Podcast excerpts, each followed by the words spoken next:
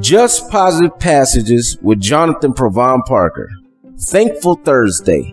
Never get to the point where you take someone or something for granted. Having an attitude of gratitude will open up so many opportunities for you in life. A simple thank you to God for allowing you another day is a blessing in itself. Count up all the little things you are grateful for and I assure you, your outlook on life will change dramatically.